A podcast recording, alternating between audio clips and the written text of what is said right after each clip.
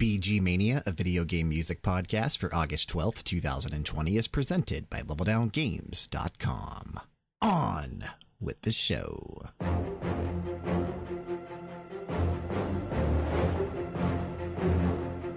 You're listening to Symphony of the Void from Divinity Original Sin 2, originally released on September 14th, 2017, composed by Borislav Slavov.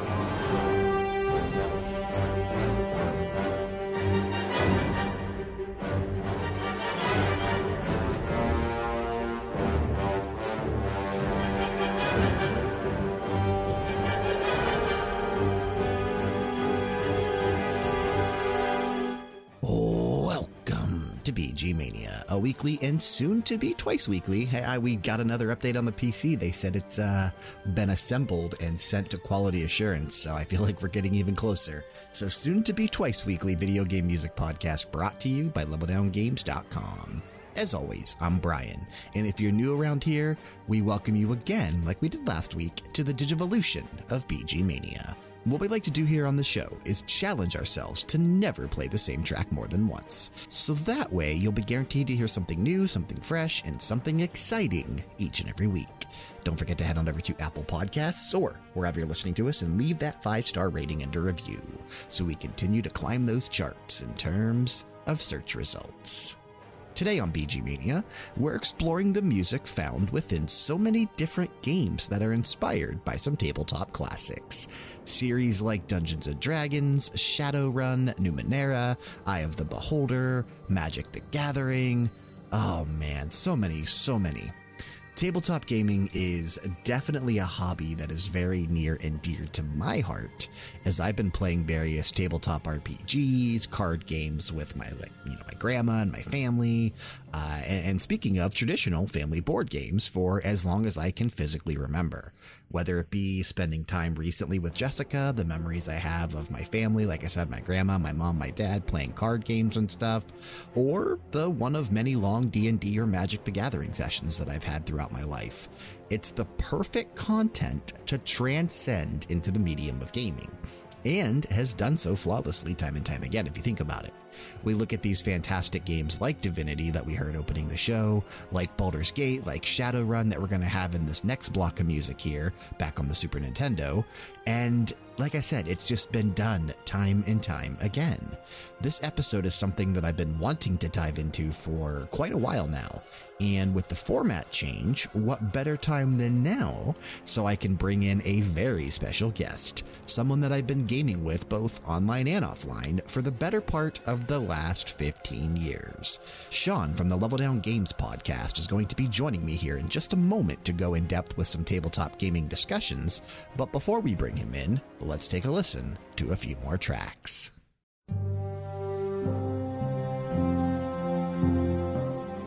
You're listening to Exploring the Plains from Baldur's Gate, originally released on December 21st, 1998, composed by Michael Hoenig.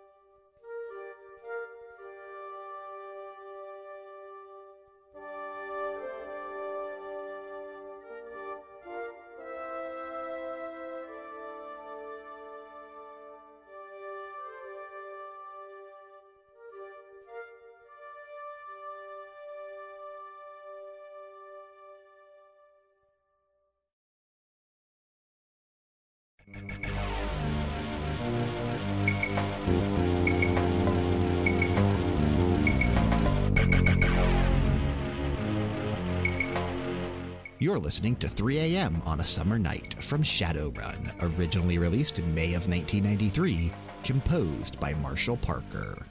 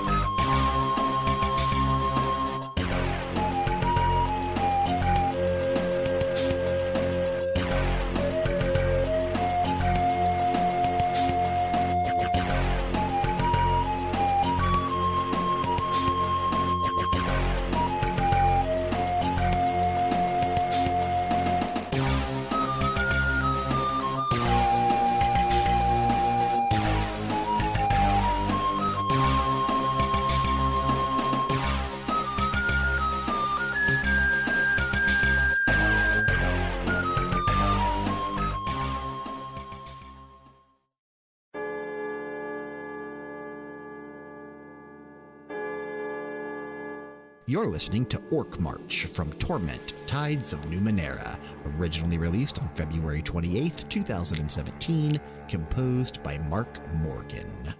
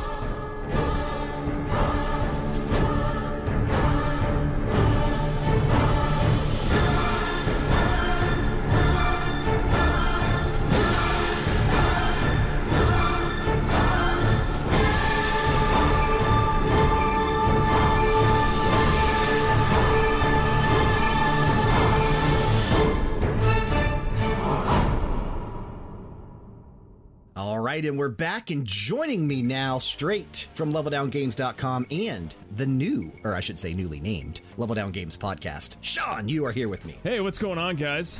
First time listener, long time caller. Dude, you said that I think last time you were here too. I am so glad you are back. I actually mixed, I messed it up on purpose, but yeah, I do that around here. yeah, I think you uh, may have done something similar. But Sean, it's been like a year and a half since we've had you on BG Mania, and that is way too long. You were last Yeah. year on uh, volume 19 for Radio Hour back on January 30th of last year, and that is Lots just changed. way too long. A lot has changed, yes. A lot has changed around here, and I'm glad you're uh, I'm glad you're here to join me for the second week of our new format. And uh, dude, the reception has been very positive, and I'm very excited about that. I like what you've done with the place. I feel like a lot of people have too, so that's good. Yeah, yeah. There's a uh, you know there's room to kick your feet up now. Yeah, it's looking good. Smells better too. in here. Oh, absolutely. and speaking just- of smelling better, Sean, Oh, one man. thing that doesn't smell good a lot is you know when you walk into a intense Dungeons and Dragons setting. No, I'm just kidding. You know the, the typical nerd stereotype. We don't smell. I gotta tell well, you, maybe Sean, you might smell. 17 years ago, that that might have rung pretty true, man. Yeah, all nighters. Yeah. Kind of hungover, playing video games and board games, and man, it was rough times. It was it's rough, but you think about how far tabletop gaming and role-playing gaming has has come in general. When we were doing this back in high school, there was no way that a pretty girl was anywhere near this. Now you go on Twitch and Critical Role's like top 2 and there's beautiful women playing D&D on podcasts and you're wondering what's happening with with your life. You know what I mean? Where did we go wrong? Type of a thing. We peaked way too soon, buddy. I don't know. we were ahead of the curve. yeah, some would say. Something that I've always really just been very into, though, is obviously Dungeons and Dragons. And I know you've played your fair share of D&D in the past as well. And a lot of games that have these like deep RPG roots, a lot of games that we're specifically playing music from today, like Baldur's Gate, like Divinity, all of these different things are somewhat based and grounded in that Dungeons and Dragons setting. It, it spawned so many different things and it's quite impressive. You know, the medieval role playing is is like the the hallmark of tabletop RPGs, right? You think back to like the magic and the, the wizards and the dragons and the knights and the, the rogues and the hunters and, and it's just that's the easiest place for for someone to go when they play role playing games. It's just medieval times and I think it's always going to be that way. There's something fantastic about those roots that you just always want to go back to. I don't know about you, but did you ever like make a bunch of characters with character sheets and then sit there and think, okay, who do I want to be? Oh Is yeah, that's, that's dude. just I so have I, funny. I have so many. Like I wish I had all my old books and all my old notebooks. I, I don't have access to any of those anymore. But recently, recently, as in like within the last two years, um, the haunted house that I work at every autumn season. There's a group of people that have really always wanted to form like a D&D group. Now, unfortunately, some some shit went down and things went sour, and uh, you know a lot of those guys have have left over the off season, so they won't be back this year. So that'll be unfortunate. We never did get to get that uh, D&D group off the ground. But when we were talking about it, I actually made recently several sheets uh, in different characters that I could potentially play around with, and it- it's something that I still have fun doing. Well, you know, something that's funny about that is nowadays you can do it online. Like there's websites for like Roll20 and different websites where you can actually build visualizations to go with your dungeons. And as long as your dungeon master, as long, as your dungeon master is legit and takes the time to design it, it's it's really awesome. It's more immersive, I think. But the hard part is when you piss your dungeon master off, right? And then like the whole game's ruined, and, and you just want to know where to go next, and you can't. That's the hard part about tabletop, you know, D and D or role playing games in general is uh, you got to have a tight knit group of people, or else you never really reach fruition. You know what I mean? And I'm glad you actually brought that up. The opening track that we kicked in the episode with happened to come from Divinity Original Sin 2. And that's a game that you and I have talked a lot about playing. I think we both own it, but we've never actually jumped into it, even though it's been out for several years now. And uh, I, I think we recently even said that after I get my new PC, that, you know, according to according to iBUYPOWER, should be here any day now. Got lost in the mail. It got lost in the mail somewhere. The USPS stuff and the government, it, you know the issues are real. Dude, I've, I've got it ready to go. Like the the thumbnail is on my desktop, and I want to the play it. icon. The icon's like an elf ranger, like chick with green glowing eyes, and every day she looks at me, she's like, "Why are you not playing me right now?" And, and I have no good excuse. I have no. Well, it good has a, excuse. it has a built-in dungeon master like gameplay mode. And that's something that I definitely want to mess around with. I don't know if that's something that you can do and kind of have like control over computer based players or if you have to have multiple people playing. I don't know. I haven't looked into it too much, but it's definitely something that I want to kind of mess around with. I thought about it a little bit. This episode, Techie Geek, I know you're listening. This is entirely an episode for you, man. It is, I thought about that. Every single game on here, he's going to flip his shit for.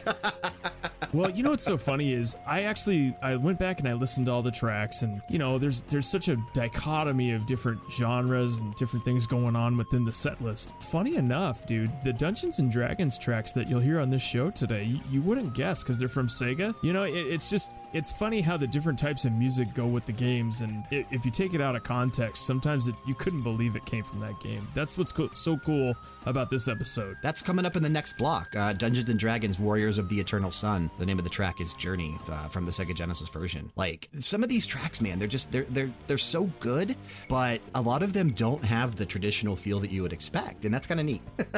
no, I, I love it because it needs to be situational, right? These video games that they're coming from, they can't all sound the same. You can't just have an hour and 45 minutes of someone playing a lyre in a pub. It has to have different levels to take you on this journey, on this ride, and that's that's the coolest part for me is that when you look at games that are inspired by D and D or you know any other type of tabletop game, you really have a lot of creative liberty when you create the story and the experience, and it takes you on a journey that you weren't expecting because you really just don't want the same thing over and over again. It loses its luster. Absolutely, man. Absolutely. And I honestly think that's a good place for us to go ahead and take a listen to the next three tracks on today's episode. Sean and I will be right back after we listen to these.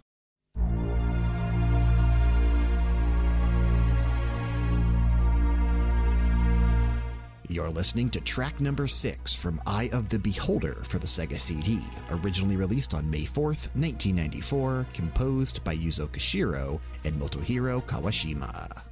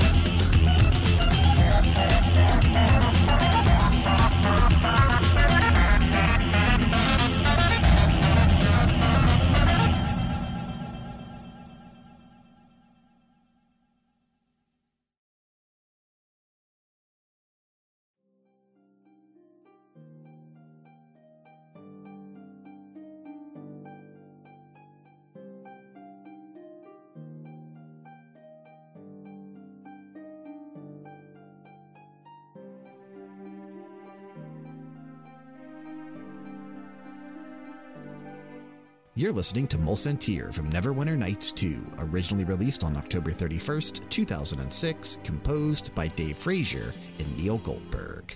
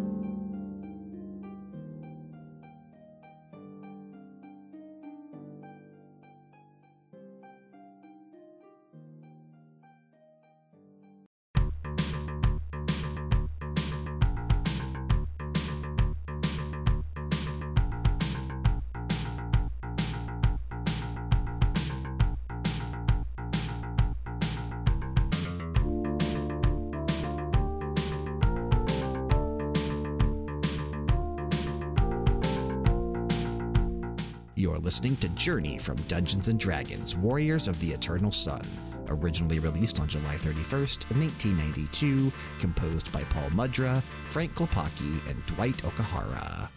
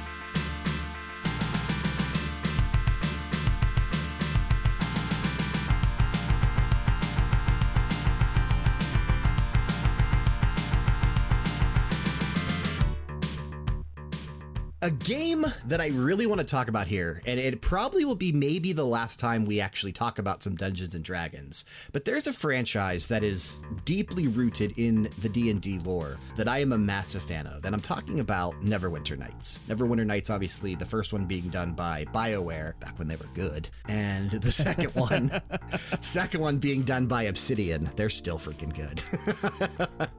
These two games, man, I honestly feel like have been some of the best representation of Dungeons and Dragons in a video game, and really just an incredibly, you know, special game by itself. The, these games are incredible. I know you've not played Neverwinter Nights, but I do think it's something that if you ever get the chance to go back and check out, you probably would really enjoy.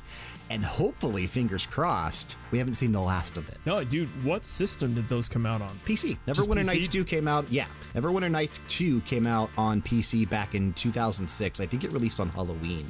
And then the first one came out a few years prior, also on PC. But if I'm not mistaken, last year, toward the end of the year, I think in December, it released a port of the original game released on uh, PS4, Xbox One, and Switch. Okay, all right. I'm actually looking it up right now as we talk. I'm very impressed with the screen caps. Yeah, the first one's accessible easily on current platforms and, of course, PC. But that first one being done by BioWare, I, I think it's, I think you'd really enjoy it. Specifically, you know, being a fan of early BioWare games. This uh, this reminds me a little bit of EverQuest in, in terms of graphics and the style, and I loved that. I thought it was so immersive for its time. I mean, EverQuest came out when we were in like what eighth grade or something like that, like middle school. And long, this game, long time ago. This game kind of captures the essence of that magic. I, I, I would say this looks Neverwinter Nights kind of looks like the third or fourth expansion from EQ. And if that's the case, man, I can't believe I missed out on it because it looks it looks phenomenal. Yeah, this is one that's actually surprising to me that you never uh, you never got around to playing because I know you were a big PC guy back in the early days. Man. Back in yeah. the early days. Neverwinter Nights actually was the first multiplayer online RPG uh, to display graphics. Uh, oh wow! And that and that was on AOL. Dude, and that is an accomplishment in and of itself, right? From 1991 to 1997. You know what's so funny about role playing back on AOL is I'm sure this was a trailblazer. I, I probably didn't play it because I didn't have a good good enough PC to run it. Yeah, but well, I, the, the one that Bioware did was a single player one. Like, uh, you know, this this online one is is not Bioware, but that one was probably not that good. I never played the online one either. No, I, I wish I did though. Man, that would have Yeah, been great. I didn't even. Can you imagine a uh, an MS DOS online game running on AOL back in 1991? I have to wonder, really, how did that work out? Gosh, well, if anyone knows, any listeners of the show, you want to come You on in to Discord and tell the us. The original Neverwinter Nights back from 91 to 97. I'd love to. Uh, I'd love to chat about that. You know, I, I think I got my first PC in 1996 when I was 10 years old, and I did obviously sign up for uh, AOL. Um, but I never played this. I never really played any multiplayer online games until like, man, I don't even know, early 2000s maybe. I gotta tell you, dude, the, the golden age of coming into my life was definitely when I started playing MMORPGs, and EverQuest was just like this eye-opening experience. I was on dial-up, I'm, think. Um, you know, As we all were back then.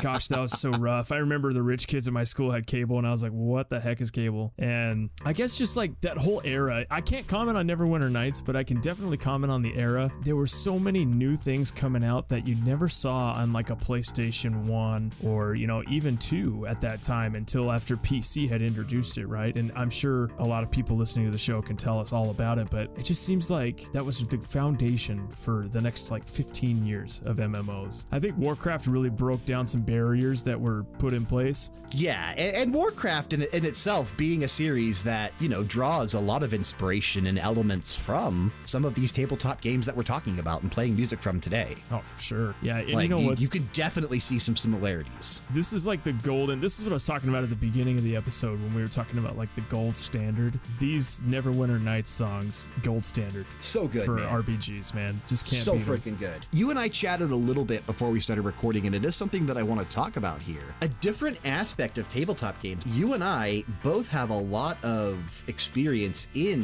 card based tabletop games like Magic the Gathering, like Pokemon, and man, probably some others that I'm forgetting about. Uh, what's the what's that one game? Is it called Gloom? Oh, is there, I don't- is there a game called remember. Gloom? Jessica and I own a card based game. Gloom.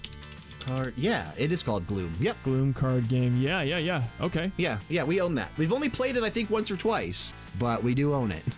Honestly, I love card tabletop games. I think the great, I guess, I don't know if it's a robbery or whatever you want to call it, but I feel like Magic the Gathering, the the lore, the mechanics of the game itself would make for a fabulous MMORPG. Um, just really has the foundations to really just create this expansive world that you can explore and see. And I tell you, I drive by Wizards of the Coast because their headquarters is up here. I, I've driven by there and I just look at the building and wonder, like, you guys are sitting on gold. Why aren't you doing something with it? But yeah, absolutely love those games. Speaking of um, speaking of Wizards of the Coast, I, I know you had mentioned that there's uh, a, a local comic shop that you drive by, and, and they probably do like, because I know a lot of like comic shops do magic tournaments and that kind of stuff inside. Yeah, dude. So here's the deal. I actually came up in Vegas. Um, we would go to the Galleria Mall. If anyone in Vegas is listening, you're familiar. Back in the day, like, uh, you know, I want to say like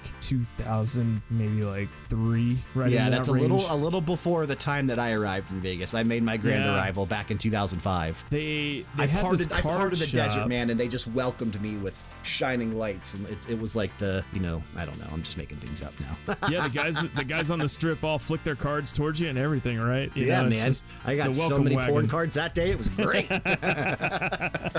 You know what though? There was this um there were a couple different spots in Vegas that we could go to and play Magic, and it wasn't like tournament play per se. There were certain cards that were banned, but you could pretty much play any edition back then. They didn't have like the Planeswalkers or anything back then. It was mostly just like you couldn't place like a handful of cards at the shops we went to. There was there was a couple. There was one that was like Trop and freaking Pecos or something like that, and then there was the Galleria Mall, which we thought was insane because I mean you go to the mall and there's cool people there and girls and food court, so we're in right. And I remember we would go to this store. I can't remember what it's called. Kyle could tell you. Um, and, Kyle, reach just- out, let us know. just holler, man. But um, we would play in this like it's a it's a mall, it's a storefront. I mean, there was windows and everything. You could see people walking by, and I thought, I don't care who effing sees me in here because this is great. Like it was just so magical to go in there and whip your your deck out and you know just play with people and you know really the coolest part about tabletop gaming is experiencing with other people and building connections. And it was just so cool to go in there because it was kind of really competitive. You know what I mean? You, you, you go in there and you just wonder like, oh, I could take that guy. Like I, I know what I know what decks he's slinging. I, I could take that dude. And, and fast forward now, you brought up the, the shop over here in Washington. I, I'm afraid to go in there because I think I'm gonna be the old guy now. You know, like there's so many new young bucks on the scene, and that the rules of the games have changed quite a bit. And Isn't that unfortunate though that like you, you don't really age out of it because you still enjoy it, but you you feel kind of weird going into a setting like that. Yeah, I don't wanna be the and we're not even old old. Sean. We're not even we're not even old. We're in our early thirties. yeah. No, no, it's it's insane, dude. I, I'm telling you right now, like I, I f- I don't feel old, but sometimes when I go to places like that and I see all these young dudes in there, I'm like, man, like you. they you were think we're old and that's was- shitty. Like, Yeah. I, I never thought, and, maybe it's just you know the generational differences, but back when I was like a teenager or in my early twenties, I didn't think of 30s and 40s as old. Now people just think you're freaking ancient if you're th- in your 30s and 40s, and it's unfortunate. I'm telling you, dude, if your hairline recedes, don't go in there. Like I'm telling you, they look at you like you freaking stepped off a spaceship. Like who the freak is this old dude? I will tell you, people like Kyle can get away with it. Kyle, Kyle looks like he's 25. I don't. Oh, yeah. You know, I just I eat like crap. My hair's gone. You know. I, if you look at a doctor's chart at the clinic, I'm technically obese, but I don't feel like it. You know, it's just. it's it's a rough world out there for a mid 30s guy in a comic book store if they're slinging cards. But I will tell you, if you find the right place, oh my gosh, it's such a great atmosphere, dude. You, you walk in there and you just feel like, man, welcome home. You know what I mean? Like it's just this warm blanket of Axe body spray and McDonald's wrapped around you, and, you- and you're fine. we actually have two places like that near us.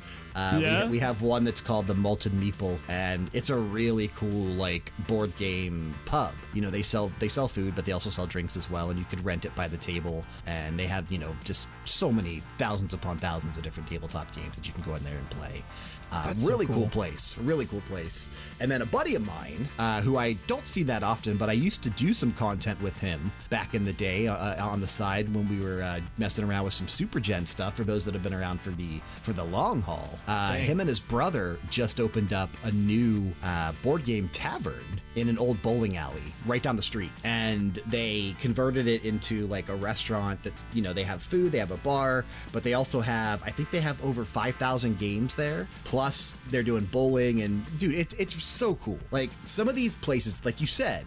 If you find the right one, there's some great atmospheres out there. And, and I highly encourage everyone to check out some local board game and support local board game taverns and pubs because they're such cool places. they're they're a dying breed, man. They they really are, and it's it's a shame to watch them go because the core of games that we're talking about today is community, right? Even even the ones you play online, there's a community that you can play in, and of course there's single player games that we're going to talk about too. But I feel like those experiences are really meant to prime your pumps to want you to do more, and. and I, I don't know if I can prove that per se, but for me personally, that's how I feel. Like I play a single player game, I immediately want to experience something like that with my buddies. Like even if you talk about games that are inspired from the genre like Elder Scrolls, okay? Yeah, another one inspired by tabletop classics for sure. Yeah, you know, those games I think are great standalone stories. Absolutely. But all they make me want to do is go do other stuff. I don't know. The, the core of what I'm saying is that all these games are meant to inspire people to experience things with others. And those those places are the epitome of that, where you can go and kind of congregate and, and enjoy these experiences together. And yeah, you know, they might be a little nerdy or whatever, but at the end of the day, if you're having fun, who cares? Ner- nerdy's cool these days. Back when we were coming up and doing this, not so much. Not so You know? much. Not No. so much. Like I said, man, we just, we, like I said, we, we were ahead of the curve. We, we just guess. were there too soon. We were there too soon. Yeah, it is what it is. I do want to jump to our next block of music here, though. We're going to take a listen to a few more things from a few different games, and then Sean and I will be right back.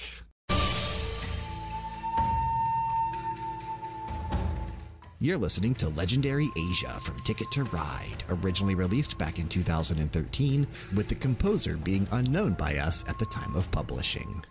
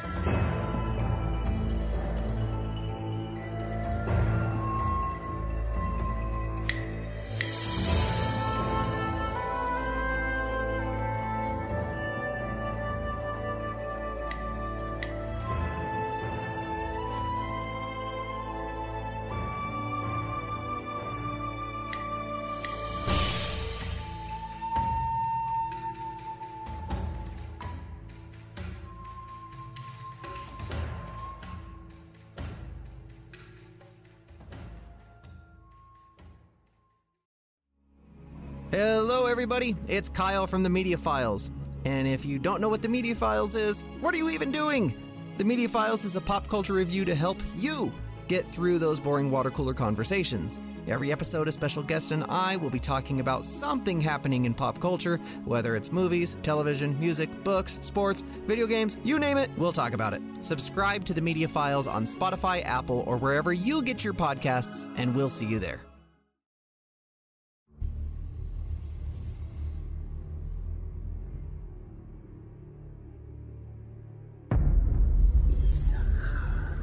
You're listening to Gruul's theme from Magic the Gathering Arena, originally released on September 26th, 2019, and this too has an unknown composer to us at the time of publishing.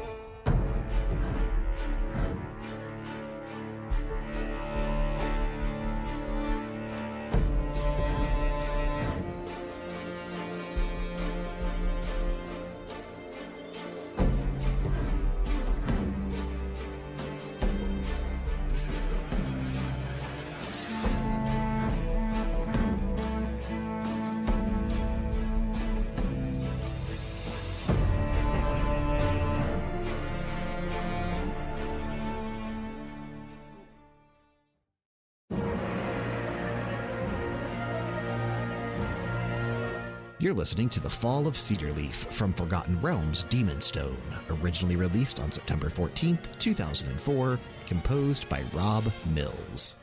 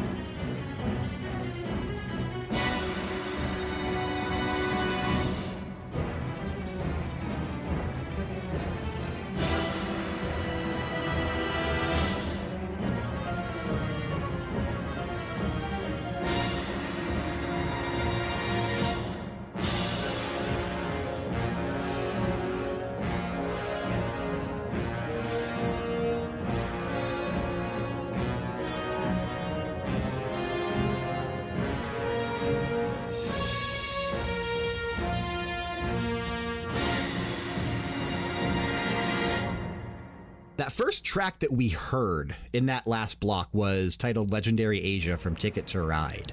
And Ticket to Ride is a game that I know you absolutely love. Yes, and and you know what's funny is I enjoy Ticket to Ride tabletop, no question. But I'm glad that we put this track in there because there is a slew of games coming out on Switch, iOS that are board games or tabletop games, just Are electronic. you playing this on Switch or are you playing this on your phone? So I play ta- I play Ticket to Ride on my phone, and Is I it play on with my Switch? wife. Uh, Carcassonne is on the Switch, which is Oh, another okay. one I love. Okay, Um, cool. You can get like Othello on the Switch. There's of course the the tabletop classics one. Yeah, the 51 games or whatever Right. that just came out. That's, dude, super popular. That thing sold over a million copies already. Like, people are really enjoying it. We love it, and my favorite one on there, I have two. It's darts and Wait, blackjack. do you have it? I have it. Yeah. Okay, nice. I thought about picking it up. I didn't know you actually committed and bought it. Yeah, yeah, yeah. I, you know, I play with my wife and we have fun, and it's a game where you know you can dip in for a couple minutes and uh, just enjoy yourself. And, and you know, it's it serves the conversation well. Like we're talking about playing these these games that people often wouldn't consider tabletop gaming, but it is. Like you know, board games are tabletop gaming, and some of the games that have come and been inspired by board games really are fun and exciting. And I mean, you can play Ticket to Ride on your phone. Carcassonne's on the Switch, which is a phenomenal game. I love Carcassonne. Uh, it has a huge following too, tournaments and the like. You It can does. look it up on it really does. Yeah, it really does. There's a there's a couple games put out here. I'm actually uh, Splendor is another one that we love. I have that app as well. I hear you. I hear phone. you looking and reaching for stuff over Yeah. there. like, yeah, yeah. What are the names of these games over here? there's a there's a game that even my rabbit loves to chew on the box. It's such a good game. It's called Stone Age. Oh, and nice. That's an awesome game too. Anything with stone in it. I love getting stoned. Oh, dude, of course, man. I don't even have the soundboard up. I can't can't freaking play anything. Smoke weed every day. There you go. But those games are so fun, man. Like, do you ever get a chance to play games like that? And I, know you and Jessica don't really sometimes. get to play a lot on like mobile or like consoles. Probably the extent of my console board gaming generally lies within Monopoly. Jessica's a big fan of Monopoly. She loves Monopoly. It's one of her favorite board games and really could probably play that all the time. Um, but she also loves the console ports of Monopoly. We actually have it on several different consoles because, you know, a lot of times it's a different version of Monopoly or slightly different gameplay or different mechanics or whatever. So generally, when they put out Monopoly on a on a platform, we pick it up. And It's like Madden. Yeah, you, you've got to always get it. Got to get the new Monopoly. It's her Madden. That's it, baby. Yeah. we um in terms of like actual physical board games, we have an entire room upstairs that is filled with man. We don't have a giant collection, but we have a pretty decent sized collection of of board games and tabletop games. And the unfortunate thing about us is that we'll buy these games a lot of times for each other for like gifts and that kind of stuff. And then we'll play it and then just forget about it. And then, like, Yeah. maybe if we're lucky, in like a year or two, we'll go back. Oh, wow. Do we ever play this? I think we did once. Let's check it out again. That's kind of like how we tabletop. So we, we're, besides a few different games, we do play a lot of things for the first time and then kind of move on. And then maybe we'll go back to it later. Like, there's one called Labyrinth, and it's actually like a board game and I bought it for Jessica for Christmas a couple years ago. That's something that I don't know if you've ever played that, but you're moving through like a No. forest and you're finding different treasures and that kind of stuff. And it's basically a memory game, but it's not challenging. It's meant for family game nights and that kind of stuff. But her and I play it a lot together, and we, and we play it with her parents. And it's just something that, you know, we can always throw down with because the games are quick. Same thing with um, the tile flipping island games, as Forgotten Islands, or I don't know the exact name of it, but they're ones where you're like flipping the tiles back and forth and uncovering parts of the island and then sinking parts of the island. Um, we Oh, play those games you. a lot. I don't know. Yeah. yeah, do you know what I'm trying to describe there? I, I don't remember the name. Is it Forgotten Island? It might be Forgotten Island. Forgotten Island. It's not Forgotten Island. Board game. Forbidden Island. Forbidden, Forbidden Island. is the name of it. Yeah, there you Yep, go. Forbidden Island. a- That's the name of it. I've never played it, but I want to try it. I am a I'm a big Z-Man Games guy. That's what that's what I was talking about. Make Stone Age. Um, they also make Pandemic, which I know you and I have talked about. Ooh, Pandemic is a good game. Yeah, that's something else that uh, Yeah. we've played several times. We, we love Yeah. Pandemic. Yeah. And I think there's a, a mobile version or maybe even a console version of that game too. Possibly, possibly, and that that brings us back to why we started talking about this stuff. The mobile and console versions of these board games, they actually do them a lot of justice. It's it's not a crappy deal. Like you can buy No, those games. they put work they- into 'em. They are really good, and the multiplayer is really good on them too. And I just love the experience of being able to play a game and not have to tally up my own score. And you play with people, and they don't have to pull crap. Like the rules are built in. It's kind of nice, you know. as funny as that sounds, I think as I'm like, again, we're not old, but as we're moving into like our 30s and, and really just like settling in, I, I kind of want to start getting back into some tabletop gaming on a pretty regular basis. Jessica and I are currently in the early stages of house hunting. We are planning on moving next year. And Nice. we've been kind of discussing some things that we want to do when we get our own place again. And one of the things that we want to do is really get back into board games and tabletop games and, you know, have like a family game night every so often, but really just have nights where her and I sit down and, and throw down on some of these games that can be done with, you know, two people. And a That's- lot of times we like playing about. the competitive game, or not competitive, uh, cooperative based games where we work together to, you know, solve something or do something like I Forbidden agree. Island. Yeah, and and you know what? That's that's what it's all about, right? Like grown grown people talk right now. When you get your own place or when you buy a house or whatever, you're immediately thinking like, okay, how, when how am I going to invite people over? When am- when am I going to have people over? Where can I have the games? How can I make this like fun and host people? And that's what tabletop gaming is all about, dude. That's we talked about it earlier in the show. Is building that camaraderie with a group of people and just enjoying something that's not everyday life. Yeah, whether that's yeah. Whether that's a game of Monopoly or you know deeper into like D and D.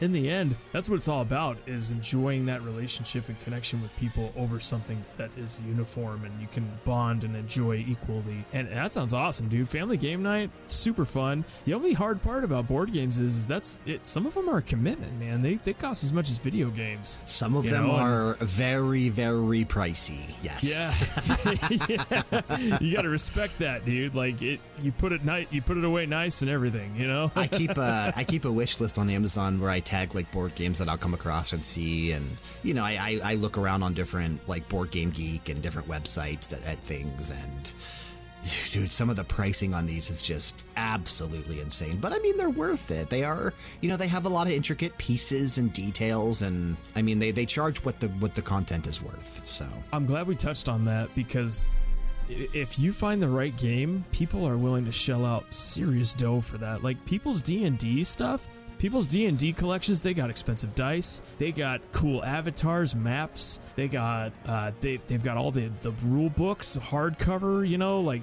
everything. They got it all, man. And and it's it's something if you really get into, it's worth the money in my opinion. I, I haven't found the ability to do that, like whether it's knowing the right people or being in the right place, but uh, I would love that. I think if you can nail that, you absolutely should because it's an experience that you can't get anywhere else. Yeah, yeah, I 100% agree with you.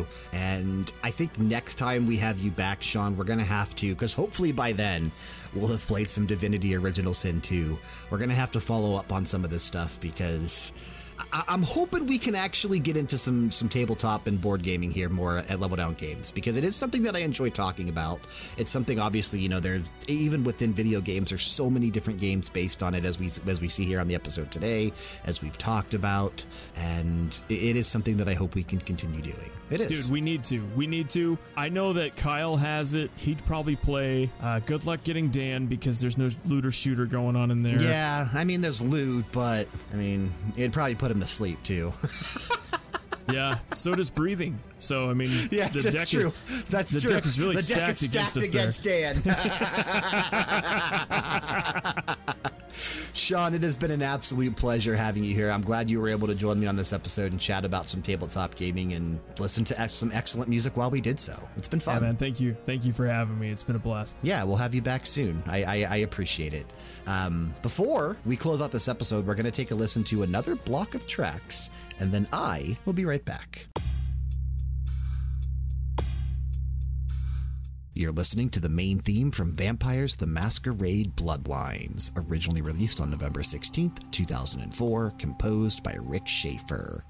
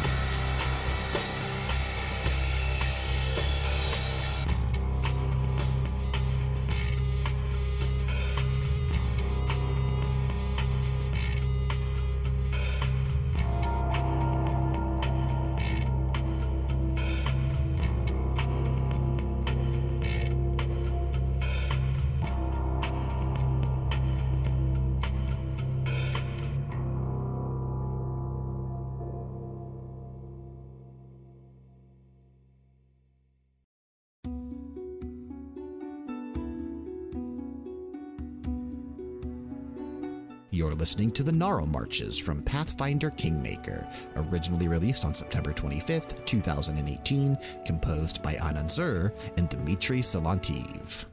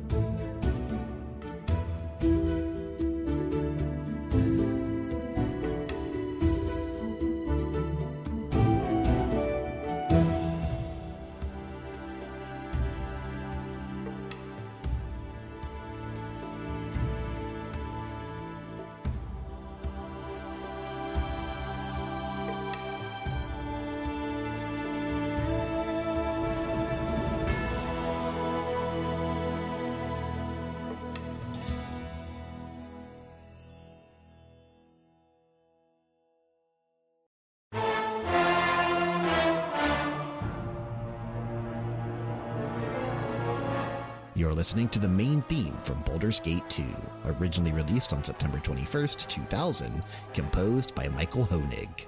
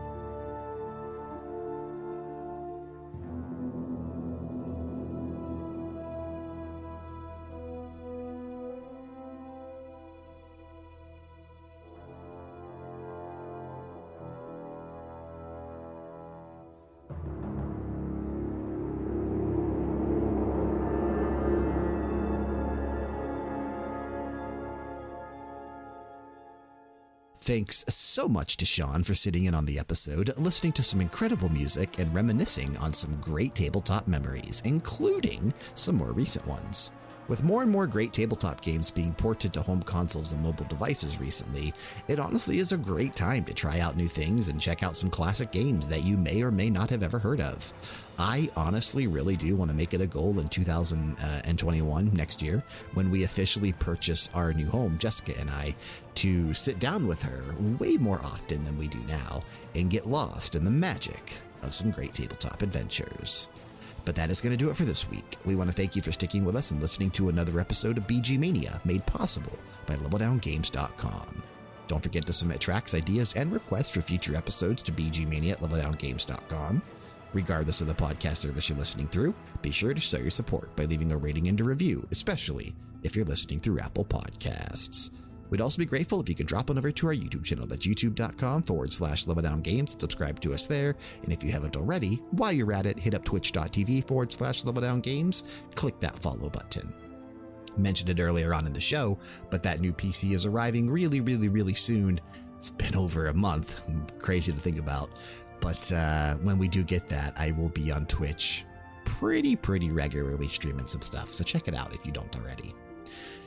Stalking us on social media is perfectly acceptable. Twitter, Instagram, and Facebook would be the place to do so. Check that description box for the appropriate links. And of course, in that description box, you will find a link to our Discord server. Click it, join it, and interact with us.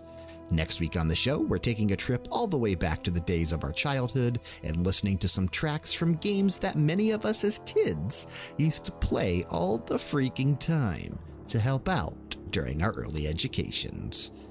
Taking us out of this episode, we're going to be taking a listen to At the Beginning from Solasta Crown of the Magister, which actually isn't released yet, but recently had a hugely successful Kickstarter campaign. This is composed by Maxime Hervé. Keep the music playing and keep it loud.